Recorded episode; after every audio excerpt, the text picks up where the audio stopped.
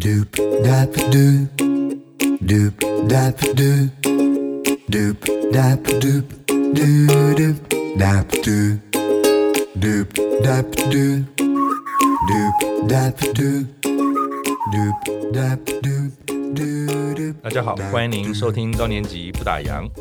今天又到了咱们跟先生太太喝咖啡的日子了。一样的，我们的老朋友施生辉施老师、乐活大叔，还有闲人，跟我们一起再来聊聊。俗话说得好啊，我们有句话说“活到老，学到老”，可是又有一句话说啊，叫做“老狗没新招”。那到底是怎样？那古人一方面呢，鼓励咱们好像要努力学习，可是转过身来，好像又给我们个闷棍啊，说。老都老了，这没什么新东西，不就是这么回事儿吗？哈，所以我们今天呢，要跟他们两位在这个主题上一起来聊聊，老了是不是还是要学点新把戏呢？我今天啊，在出门之前，呃，要去录节目之前呢，我问我太太，我说：“哎，你要可不可以说说说一下，我在退休之后啊，和你啊有过最多的讨论跟协调是什么事啊？”那我太太真的很认真呢，她看着我，她想了一下，她说：“我跟你啊，在你退休之后，最多的讨论跟协调的事啊，就是厨房怎么一起用。”我说：“啊，我说你你有没有说错？你再说一遍，就是厨房怎么一起用啊？”那我就愣了一下，我说：“哎，立马后啊，那我们平常不是也常常谈说去哪吃、去哪喝、去哪玩吗？难道我们谈的事情不都是这些比较多吗？怎么会跟厨房有关系啊？”之前呢，我也蛮喜欢喝咖啡的。那之前因为工作在公司的时间啊很长的一段时间，那我大概差不多都是差不多八点钟左右到公司。到公司的第一件事，就把我的咖啡机呢打开，热热机，然后就喝一杯卡布奇诺。我一天通常要喝四到三杯左右啊。然后下了班呢，当然很舍不得啊，这个想把这咖啡机就带回家。那用了半天，送人也没人敢要嘛哈，所以我就把那个宝贝咖啡机就抱回家了。抱回家呢，兴高采烈的。当然，咖啡机大部分的人不会摆在客厅跟卧室嘛。第一个地点当然就是想说厨房喽。那我就开开心心的冲进去，那就往那个那个洗手台的旁边有个小角落，因为咖啡机要插电。那厨房里面可以插地方不多，所以我就先去找了那个最方便的，离我这个最近的一摆。我说：“哎，这个摆这里哈。”啊，转身就想走。我太太说：“等一下。”那时候我太太正在做菜。我说怎么了？他说那边不能摆。我说为什么？那边啊是，你有没有看到洗手台旁边？那是洗盘子的时候的中继站，你放在那呢不安全。说嗯有道理啊，我就把它拿起来。左瞄右瞄呢，有插头的地方还只剩下一个，就在电锅旁边。那我就往那边一步一步移过去，我看他没什么反应，为什么？哎，大概这边没事了。然后他正在那边炒菜，就我移过去之后一摆，那问题又来了。他说那边也不能摆。我说这个离洗手台很远啊，为什么不能摆呢？不会弄到水啊。那有插座就这几个地方，那那那用怎么办呢？他说我跟你讲哈，电锅那边没有错，是离洗手台远。但是呢，你知道我待会菜做完，我要盛饭摆盘的时候，那个地方是要用的。这也不行，那个不行，那到底是要怎样？然后我看呢，转过身来。另外一边还有一个小烤箱，那我就先不跟他争了。我说那我摆这好了。后来呢，过了三个月之后，我发觉呢，做这件事情是很笨的。为什么？因为我回家之后，对于咖啡因的需求量降低了，我的咖啡机基本不太用，大概一个礼拜用一两次。后来到最后懒了，就干脆就干脆就泡那 Starbucks 那咖啡粉泡一泡，或者小七买买一个咖啡就喝喝就算了。你看，光是这件事情啊。就是一场震撼教育。后来我就记起来了，我说：“嗯，那我今天就要从这边开始哈，要跟大叔跟闲人啊，怎么样从这个家人相处啊，共用这个居家环境啊开始啊。那我先请教贤人好了哈，先因为你是职业妇女，嗯啊，又是妈妈，也是太太，我相信也有很多家务呢。”跟一般的职业妇女一样，都要你自己打点，还要这个上班要处理。职业妇女，那你又比先生早退休，对，对啊。那你们家也有像我一样面对居家空间的战争吗？那你们家的这个生活准则就是地盘啊，又会是什么？你的经验可以分享一下吗？嗯，我就感觉我先生好像这几年他本来很节省，但是不知道为什么这几年就是。也许工作压力比较大，他想要买一些东西这样子。然后，例如他曾经跟我讲过，没有，呃，车子当然他自己买的，我也管不着他，那个不会占家里的空间。嗯、但是，例如说他曾经讲过，他想要买那个一整组的那个健身器材。哇！然后我就觉得，有没有照片看一下？有胸肌？没有，我后来阻止他没买。我们家的空间就这么大，啊，你你你再放一个那个，那你你其实到健身房，你去外面，嗯，而且你说不定买来以后。然后也许你只用几次，你就没有再用。没错。然后那我就阻止他了，对不对？嗯、然后最近他又跟我说，他想要买那个按摩按摩椅。千万不要，用不了几次的。从从从主动式健身变成被动式健身。对啊。所以呃，也目前还在被我那个阻止当中，嗯、还没有采取行动。所以看起来我咖啡机至少是小事儿。对啊，感觉上还是小事。那但是嗯。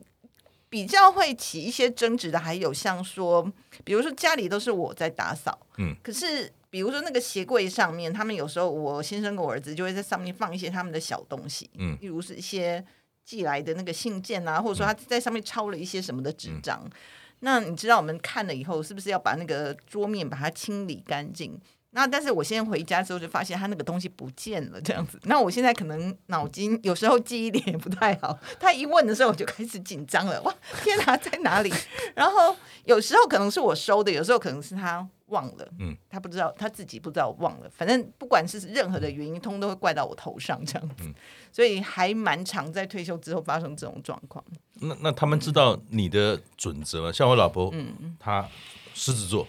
他准则很清楚，一二三四五。那我不知道你是怎么样来跟你的生活伙伴、嗯、老公跟小孩一起来做这件事。我们家可能三个人呢，就是都个性也也没有那么的那个，那那英文叫 organized，没有那么的系统化、组织化，包括我自己、啊。所以有时候，比如说我也会收的东西，我我自己也忘了在哪里，所以可能我我也没有那么。多的那个规则，因为我自己也守不住，嗯、但是只是说，呃，难免嘛，会去打扫，那他们就会认为说啊，那这个客厅是大家的空间啊，嗯、那谁说我为什么我那个纸张就不能放那里？可是我就觉得有碍观瞻啊，嗯、那家里还是要稍微的，虽然我们没有那么的清洁，但是还是要归位一下嘛。所以比较看起来，看起来家里是不是都是在你在做主要的这个值日生？从我退休之后，就全部都是我的。我先生本来会帮忙做一点家事，那会不会这也是另外一种诶得了便宜又卖乖的某一种行为呢？当然，我心里一定会这么想，我也很想，我也很想要伸张。我不知道说，那你们家讲三个都不是那么 organized，然后呢，你又比较早退休，你又整天在家，他们会不会吃你豆腐啊？所以有时候我我也要自己帮自己说话，有时候我也会强势一点、凶一点，跟他跟他们那个。反击回去。那大叔呢？大叔家里面人可不少。然后你上一次也提到说无为而治的这种中心哲学哈。那你们家又是怎么样一个场面？在空间上也是无为而治，完全让我太太做主，我绝对没有任何意见。因为我太太是巨蟹座的，她对于家里的打扫清洁有她自己的看法。那你们会有没有发生像我的那个状况？比如说你的什么东西，然后太太把它收起来了，然后你找不到。我、哦、不会，因为我的生活空间就在我的书房。那我的书房乱七八糟的，所以有一块自己管理的。对对对，那其实我们家很多杂物都堆在我的书房，眼不见为净嘛。那餐厅、客厅都是窗明几净。但是刚刚你提的咖啡机为什么要不放在餐厅呢？餐厅没有插头啊？哦，真真的吗？哦，像我们家就放在餐厅啊，餐厅有很多插头啊，我就没这个烦恼啊。嗯，那我太太其实。对于环境的整洁非常坚持，嗯、所以他大概一个礼拜吸地一次。嗯，哦，那个频率实在是有点受不了，但我也没关系，因为至少是干净的事情。嗯，那如果有有朋友来我们家，他就很焦虑。嗯，哇，真的是把家里都收得很干净。嗯，后来他决定做一件事情，可以大家参考。嗯，就是他去去定做了系统组合柜。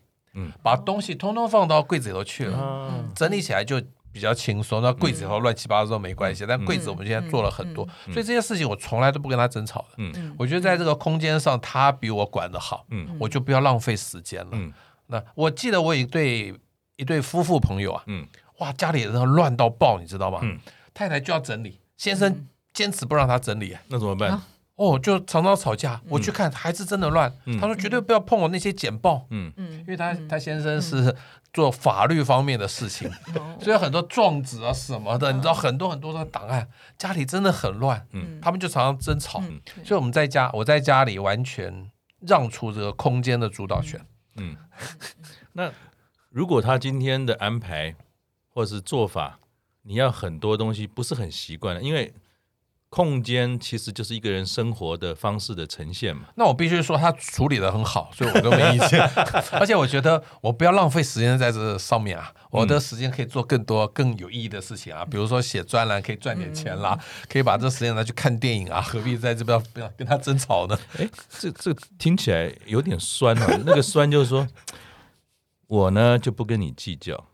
那我宁可呢，把计较的时间呢拿去投入可能产生更多产值的地方。我可能根本没有计较这个想法，完全没有计较这个想法，因为他做的很好，我必须承认这一点。那刚刚提到那个什么按摩椅啊，真的不要买。我我太太真的买过按摩椅，真的，因为她那个时候也在餐厅工作嘛，跟我大舅子合开餐厅嘛，所以每天真的很累，需要按摩椅按摩。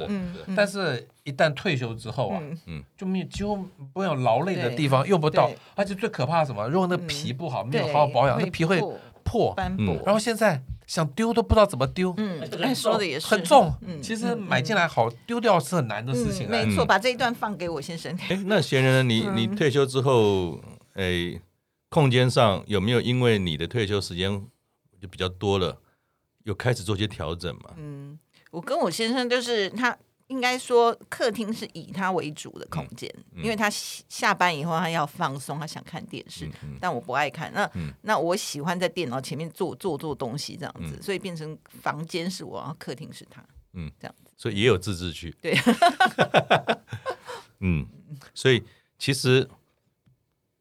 通常议题是出在有交集的地方。嗯嗯、那一个家如果比较幸运，这个空间比较宽敞，然后也有这种空间可以自己做自己想做的事。但如果没有，其实有的事情是谈得出来的。嗯，有的事情其实也不一定说一定要怎么样嘛。啊，但是我们前几集也聊过断舍离，还有这个空间的使用。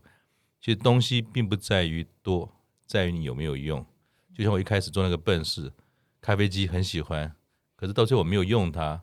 我既然不用它，我为什么要花那么多时间跟他 跟他争取他的咖啡权？然后还在跟老婆花了好多时间在在论证。所以，与其是想到说我们有不同的意见，反而是不同的观点之下想一想，空间到底怎么用最有效率，把时间花在重要的事情上面嘛哈。那我想说，请教一下大叔哈，因为。大叔，您的双亲都还在嘛？是。那我不知道说，以您呃双亲啊，他们在相处之后，你在他们身上看到了什么？其实我可能从小就非常独立啦，嗯，我都把自己的该做的事情都自己处理好，没有让他们烦恼过了。嗯。那我父母其实我爸爸还是那种日治时代教育下的。出生的人嘛，所以还是大男人主义，他完全不会做家事。但是我妈妈也是那个年代任命的太太，嗯，所有的家事都她做，嗯、所以他们其实相安无事、欸。嗯，但是我妈妈到年老之后就越来越有点抱怨，我爸爸什么都不会做，那他现在又失智了。嗯，我妈妈本来想教他怎么倒水吃药。他连倒水都不会了，哎呦！我跟我妈说，你就不要再教了嘛，他就失智了嘛。嗯、你这样教他倒水，他又不会，你只会一直越来越越生气。嗯、你干脆还是帮他通通做了吧，嗯、至少不会生气嘛。嗯、那我爸爸真的是标准丈夫，我妈妈有时候抱怨他的时候，我都会跟我妈说：“哎，爸爸。”吃喝嫖赌都不会，你有什么好抱怨的？或许没有什么情趣啦。嗯，我觉得那个年代的男人都情趣不，所以我在我父母身上也没有看过他们有太多的互动。嗯，对，我爸爸就是真的很认真努力的在赚钱。嗯，我妈妈就安分守己的做一个职业妇女，嗯嗯，也把家里。料理的很好，那当然我觉得我对他们贡献很大，我从来没有让他们操烦过。是。对对对，所以看来，所以我的无为儿子可能也是觉得我的子女，你们自己要能够独立把所有的事情解决啊，嗯，不是要来找我啊，嗯，对对对，所以你也是一个好的榜样。其实无为儿子并不是什么事都不做，对，而是你自己把很多事情都做好的话，你的另外一半或者你的父母亲。或者说你的你的子女在看的时候，其实就是大家各司其职，对，没什么大道理，这样子没错。把自己做好就是一件很了不起的事，你就不要麻烦别人了。好，嗯，那贤人呢？你的双亲，你看到他们，你又看到了什么？但是呃，感觉上他们到老年的，就是越来越后面这一段，越来越像小孩子嘛。因为本来两个感情不错，我们常常会听到在房间外面听到两两老，就是早上起来两个人在床上在聊天，就觉得不错。哇，好羡慕哦！但是会吵架，就是老是为一些非常无聊的小事，比如说一个人要开冷气，一个人不开，所以我们就回去的时候一下子搬这个呃电风扇给妈妈说，你就吹这一台小台对吧，不要吹到爸爸，那不然就一回。又去拿那个被子给我爸说，你就让妈吹一下冷气吧，你先盖一下这个被子。好像到比较后面阶段，感觉自己好像变成那个父母的那个什么重。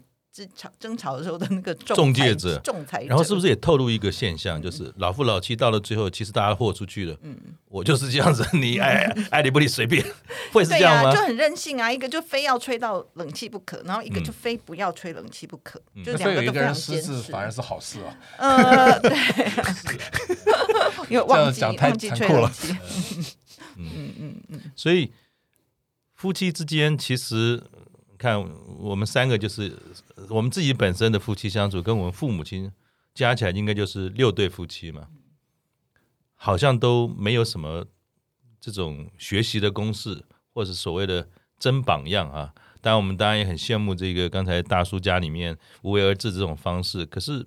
说不定我家无为而治，我跟老婆早就要离婚了。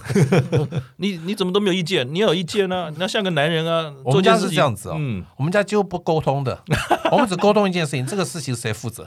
嗯，然后全部都他负责了，另外一个人就不要有意见。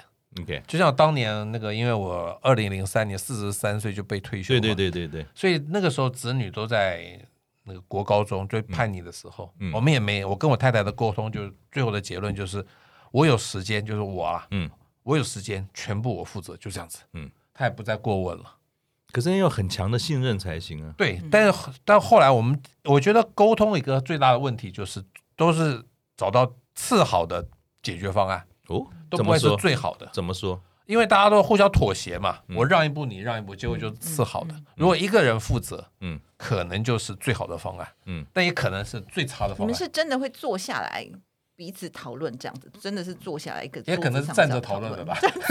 但是真的会很认真。我觉得我们 家好像是那种不，所以贤人讲的是说，你们家有谈判这件事吗？对啊，没有谈判的结果就是谁负责，全权负责。比如说子女的吃的东西，嗯，怎么去做吃的给他，全全部是我太太的事，跟我无关。嗯，我不会有任何意见。对。我们家是沟通，就是沟通完就是谁全权负责，就这么简单。所以完全落实地方自治的精神。嗯，我我们算是那种好的封建制度啊，不是坏的民主制度。嗯嗯嗯，那我觉得每一个家庭状况不一样啦，我的不一定是最好，但我一直觉得沟通的结果就是次好的方案而已。OK。可是啊，我在前一阵子也也在这个日本的这种节目上有看到。他们有访谈一对夫妇，他叫做族婚呐、啊，所以我很好奇说，哎，那日本的族婚是什么意思哈？其实好像是跟很多日本的女士或者说家庭，当他们家的男人到了退休或者快退休的时候，有一种生活的方式，不是离婚，也不是分居。那我知道闲人平常啊对日本的文化很有研究，那族婚是什么？可不可以先请这个闲人帮我们开示一下？其实我曾经问过我的那个日本老师说那个族婚，嗯、但是我后来发现那个台湾人都知道什么叫族婚，日本人不知道。族婚那个族啊，就是那个士兵毕业的族嘛，然后婚就是那婚姻的婚。对啊，就日本人讲那个毕业叫族业啊，所以就族婚就是从婚姻中毕业。可是从婚姻毕业不就是离婚吗？还是但是又不离婚，因为离婚很麻烦，所以也许就是他们会达成一个共识。嗯、那我据我知道。呃，Simon 好像也有找到一个那个调查，嗯、那我这边有看到他们一个千人的调查，嗯，就是有呃到三十到五十九岁有一千个人的调查，嗯，然后它里面就讲说呢，调查这些年纪人呢，大概有三成的人曾经有过这个念头，嗯，但是真正动手去执行的大概有一成，嗯，那我就很好奇啊，嗯、那像这个族婚的情况，那到底还要不要再？住在一起啊。嗯，那他们有一个所谓的那种家庭内的组婚，嗯，然后还有一种是别居的，真的就是分开住的那个组婚。嗯，那家庭内的大概就是决定要组婚不离婚，那、嗯、在家里面就是各自独立生活的大概有七成，嗯，然后另外的三成就是真的是分居，嗯。那我知道说，像那个族婚的情况，刚刚 Simon 有提到嘛，嗯、就是说类似他呃退休以后，也许我的生活方式有改变，跟以前上班的时候不一样。嗯、那最常见是说，先生好像就变成家里一个突然的那个外来者，嗯、本来家里都是太太的地盘，对然后突然先生就侵入，而且不但侵入，还要 摆出大老爷的样子。那太太还要本来很自由自在在家里，变成还要再多多侍奉一个先生，所以压力很大。土地公搬回家来。对。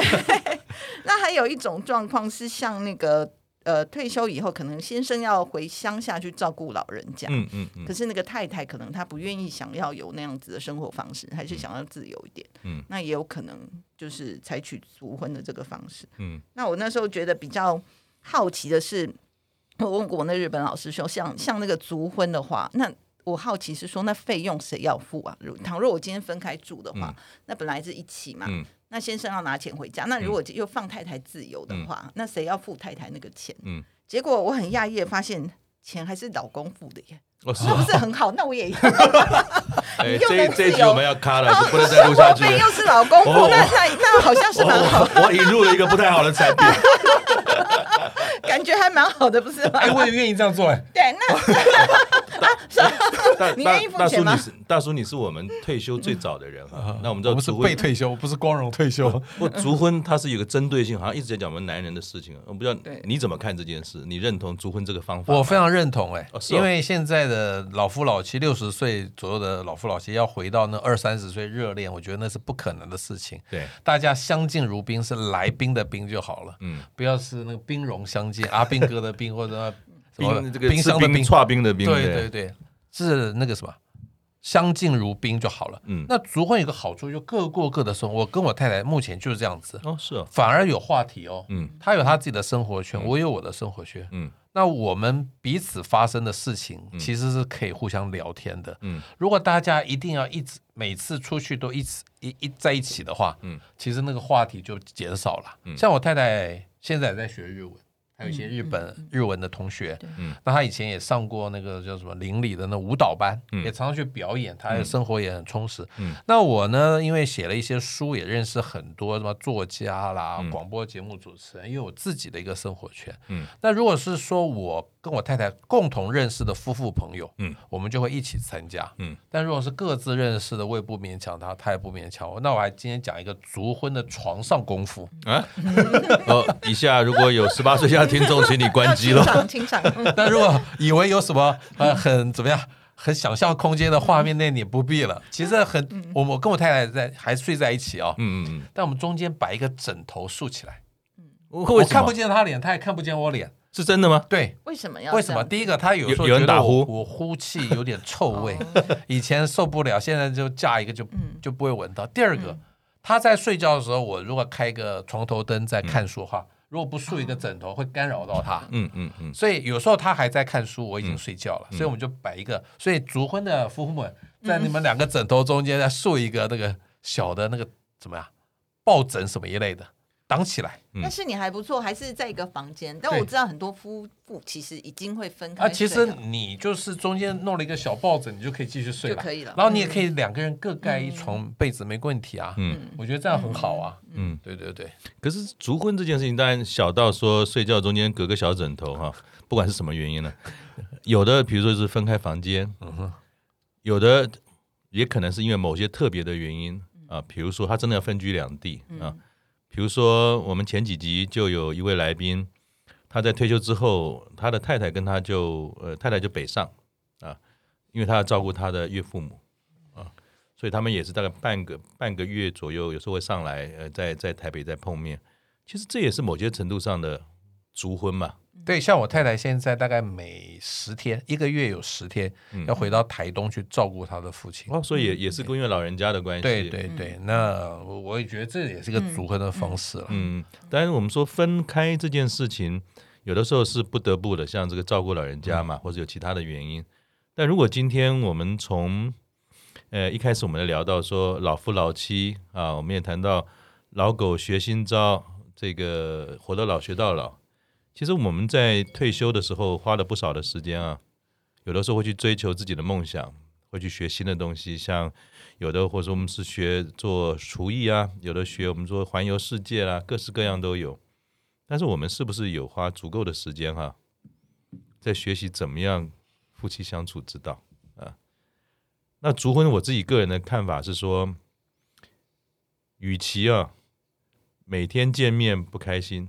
如果今天大家都还有自己愿意去做的事，或许这样的方式是可以考虑的嘛？啊，大家就回到比较现实的问题了。刚才先生提到说，这个好像日本卒婚之后，这个妻子那一方的费用还是男生在支付。当然，哎，这跟国情有关了哈。我相信台湾应该这个女士们大部分都是走经济独立的角度。应该也不会为了主婚跟他讲说，那你先来买单，我不跟你离婚。那但是我们先买完单之后，我再分开，倒不至于哈。那我不知道说在，在在学员你自己来看，赞成卒婚这个想法吗？你是我们当中最年轻的，然后你是位女士，当然我相信你先生很优秀哈，所以不要有顾忌。所以你是怎么看？他根本就不甩我，所以没关，我说说什么都没关系。应该是说，呃，这呃这这几年我大概都跟以前的。就是所谓的闺蜜嘛，好朋友聊，其实也会聊到这样的问题。嗯，我我觉得以那个比例上来讲，说刚刚讲说日本人三成有一念头，一成执行啊。那我觉得那个就我的朋友圈，你做了一个小试调，应该也也没有。没有五成也是应该也是有三成啊，其实多少都看起来就是蛮普遍，倒不是一个日本文化独有的现象吗、嗯。就是应该是说到中年之后啊，那以前我们就讲说奇怪，我们以前在上大学的时候都没有想到以后会发生这些事，嗯、没有人跟我们讲说你。千万不要，比如说不要住在婆婆家的附近。那我们其实好多人都跟公婆住或住附近，是那其实难免都会有一些这个摩擦啦。是那比较多我遇到的状况，通常是呃遇到那个长辈呃照顾的问题，是那可能跟先生想要的那个生活方式是不一样。嗯，那有时候我们还其实会彼此的鼓励打气，嗯、觉得说。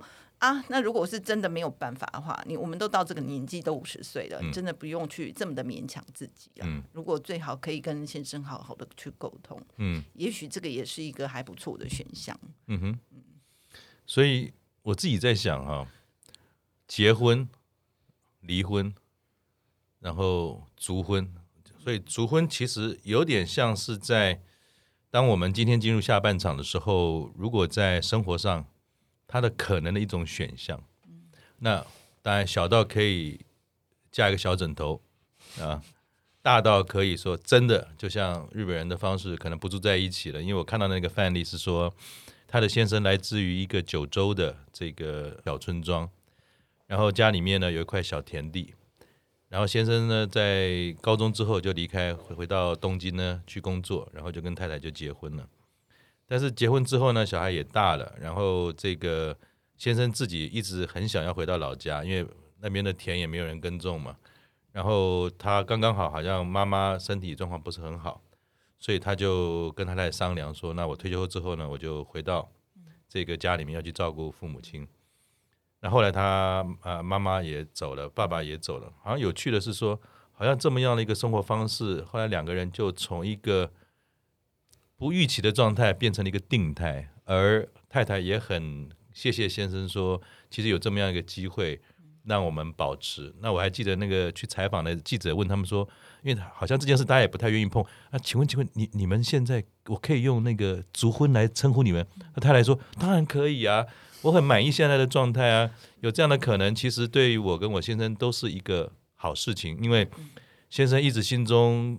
挂念着从小长大的地方，他说我我很不喜欢都市，我为了生活不得不到东京。我小时候成长就是跟树在一起，我就是希望回到这里。我老的时候也希望在这里。然后他的爸爸好像九十几岁了，所以或许在我们自己日常的生活当中，我们常常会把老夫老妻这件事情啊当成所以然。那一旦变成所以然之后，好像也不一定很愿意去寻找新的方式，再去改变自己跟对方嘛。但是不改变自己跟不改对方的另外一个可能，就是学习新的生活方式嘛。哈，所以我想今天从跟刚才大叔跟贤人他们两个人的智慧跟生活的这种体会啊，我得到了一个答案，就是刚才我在一开始时候聊的那件事情。其实活到老学到老啊，跟老狗没有新招，它其实并不是冲突的事情。活到老学到老呢，它是个态度。那老狗没有新招这件事情，其实谈的是方法。虽然还有很多我们继承的习惯跟真的学习新的事情有这个困难，但是同样一件事情换一个方法做，难道一定要吵架吗？难道一定要走向离婚吗？或许只是一个小枕头，就让大家的不开心变得好开心了。今天就是再次的来问自己说，退休的人我们该学什么？其实第一个要学的，真的就是生活的新方法。我们今天就聊到这边，谢谢大叔，谢谢闲人，我们下次见，拜拜。拜拜。